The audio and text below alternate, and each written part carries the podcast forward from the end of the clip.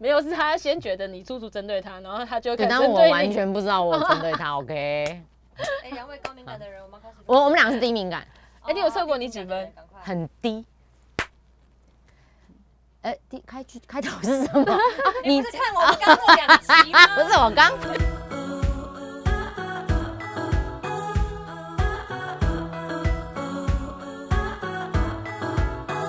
你今天勇敢了吗？我是丽吉，他是思思。让我介绍今天的特别来宾。我跟你说，你们可能不一定认识思思，但你们一定听过她的歌声。那如果你真的连她的歌声也没听过，但是你一定听过她老公的歌声。来，小编帮我下。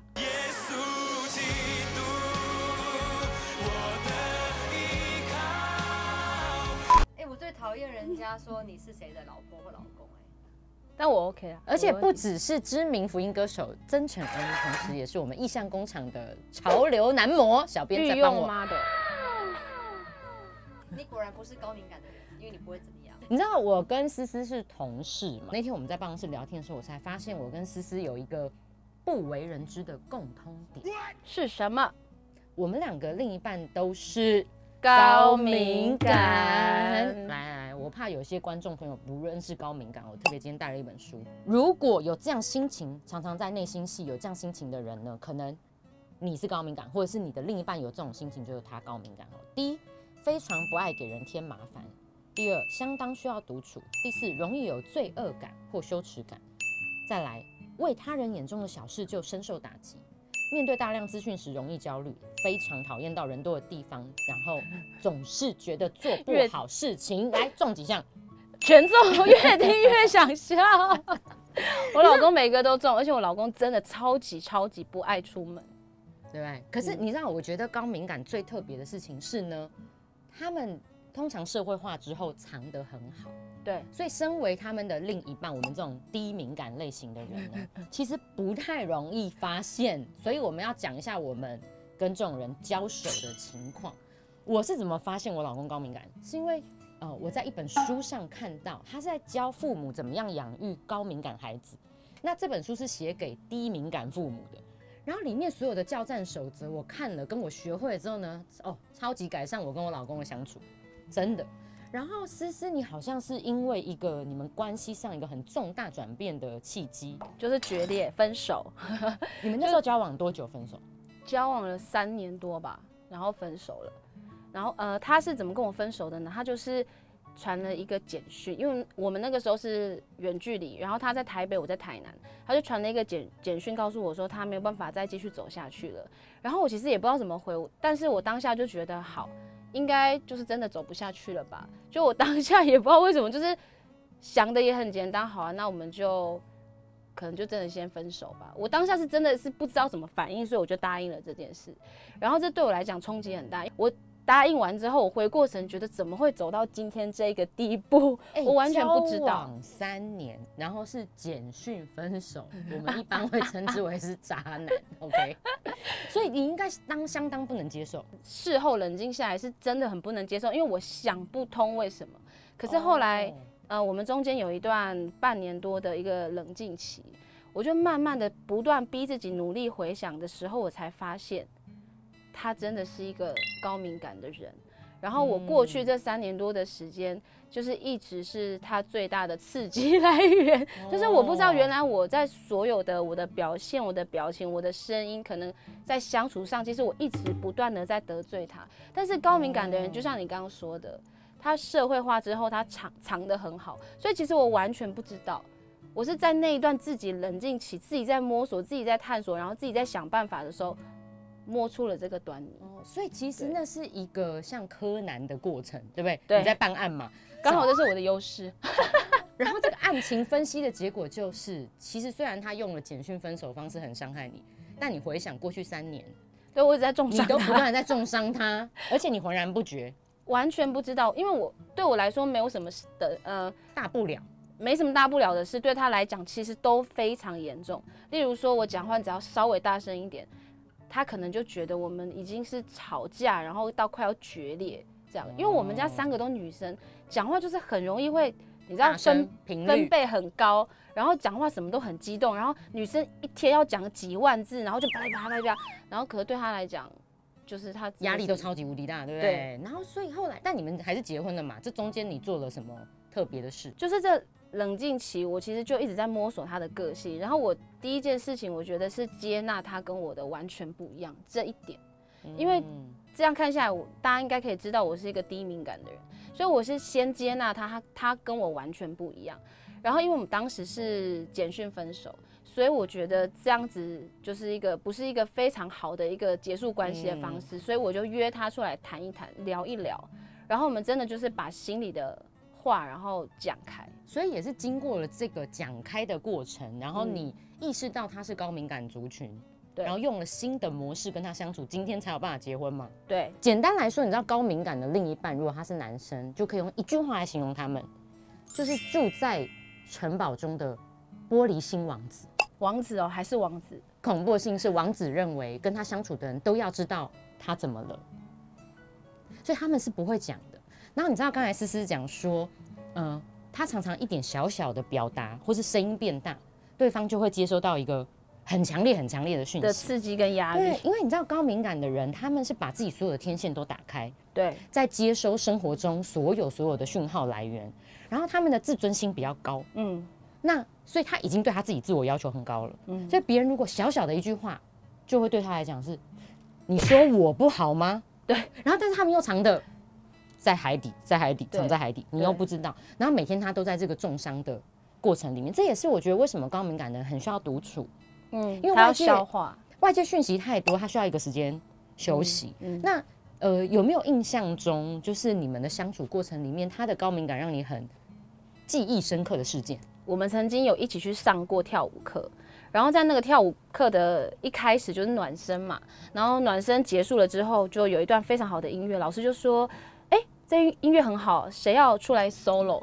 然后呢，大家就推来推去，推来推去，然后突然老师就说：“哎、陈恩你来 solo。”就叫我老公出去跳一段，然后大家就开始起哄，solo solo，陈恩 solo，然后我看大家很开心，有没有？然后我就跟加入，对，我就说陈恩，我觉得这这个这个气氛很对啊，而且你这种人来疯，对不对？对，然后重点是他就跳完喽，然后我们他啊他跳完之后，我们就正式进入了跳舞课，然后这一切事情呢，看起来就真的是都没有怎么样，因为他也很开心，他跳的时候也是很很有。自信，对不对对？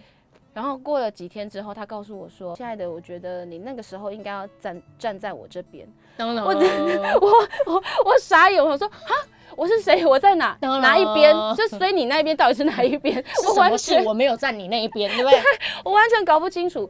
但是他的意思是说，我不可以跟大家一起起起哄。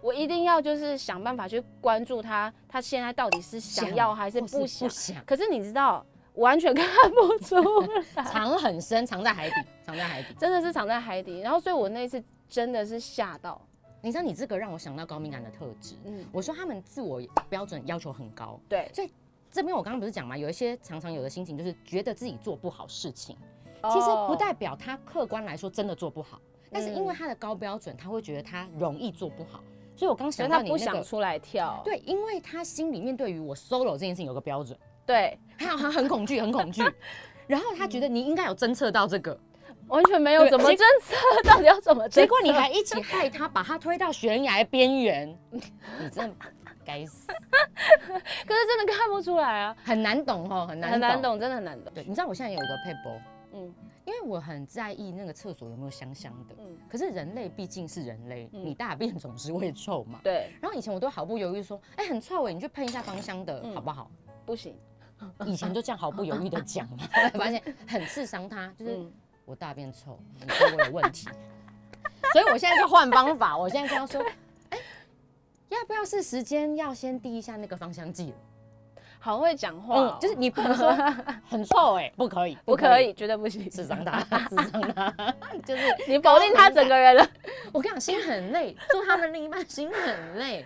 那你知道我们有这种事，可是我觉得他们这样还是很可爱啦。好是是，他们真的很可爱，他们真的很可爱。因为你明白之后，像现在我就常常会说，哎、这位玻璃娃娃，哎、他接受吗？他 OK 他就会笑，可是只限于我跟他两个人。对，第三人绝对不行。如果有其他人在，我说这位玻璃娃娃完蛋了，完蛋了，完蛋了，一个礼拜之后会跟你算账哦。我说老婆，那天我觉得你没有站在我我这这边，对，不行不行。所以根据这么多年我们跟他们交手的这个情况，我们要给现在镜头前，如果你的另一半是高敏感，怎么侦测到呢？就是他常对你有隐形的怒气，你不知道你到底哪里得罪他。我建议，隐形的怒气嗯不是隐形的翅膀，是怒气。我建议你可以去找一些高敏感的测验给对方做，嗯非常有可能他已经就是他自己是高敏感，然后你不知道他也不知道，嗯，然后就重伤了。那呃，你你如果了解这个环节的话呢，我觉得你们相处会更顺利。所以我要请思思给呃这么多年来，你有没有嗯觉得一个是很实用的建议？假设你的对对手，你的对手，你的另一半一半啦是高敏感，那偏偏我们又是低敏感的时候，嗯如何是好啊？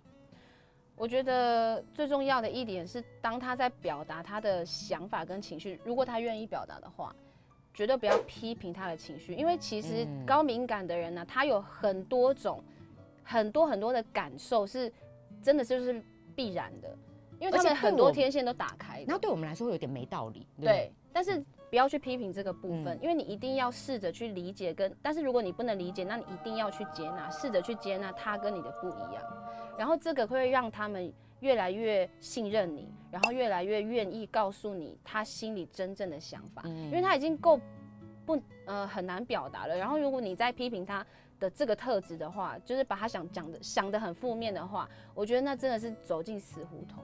而且把他逼到绝路了啦。对，而且你要去发现他的天生的这个敏锐，其实是一个优点，嗯因为他一定有很多我们没有想到的。例如说，我老公他就是会去照顾到，呃，在同一个环境里面可能有很多人嘛，他就会去照顾到别人的感受。那像我就是很容易会忘记，或者是很容易感受不到，哦，那个人其实在难过了，或者是那个人其实在哭泣了。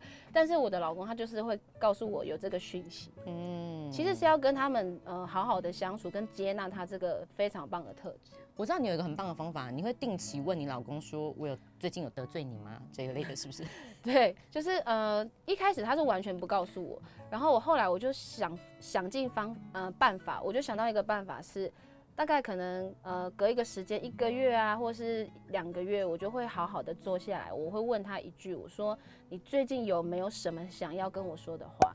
一开始前期的时候，我讲完这句，中间可能就会长长的沉默，对，最怕空气突然安静，然后我们就安静了十分钟。他要很努力想，他要想办法准备他想要讲出来的那一句话。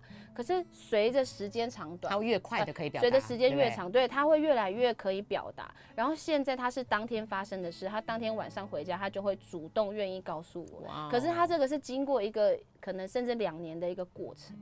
哇，所以真的是很大的进步哎。那你知道，呃，我我觉得除了定期坐下来，嗯，好好的谈，然后接收他的全部，不要批判。，不要批判那判。另外一个就是，我觉得可以跟他谈论他的敏感，嗯，就是让你的另一半有意识到说，哦，原来我真的是高敏感，然后也让他知道说，哦，真的我的另一半是低敏感。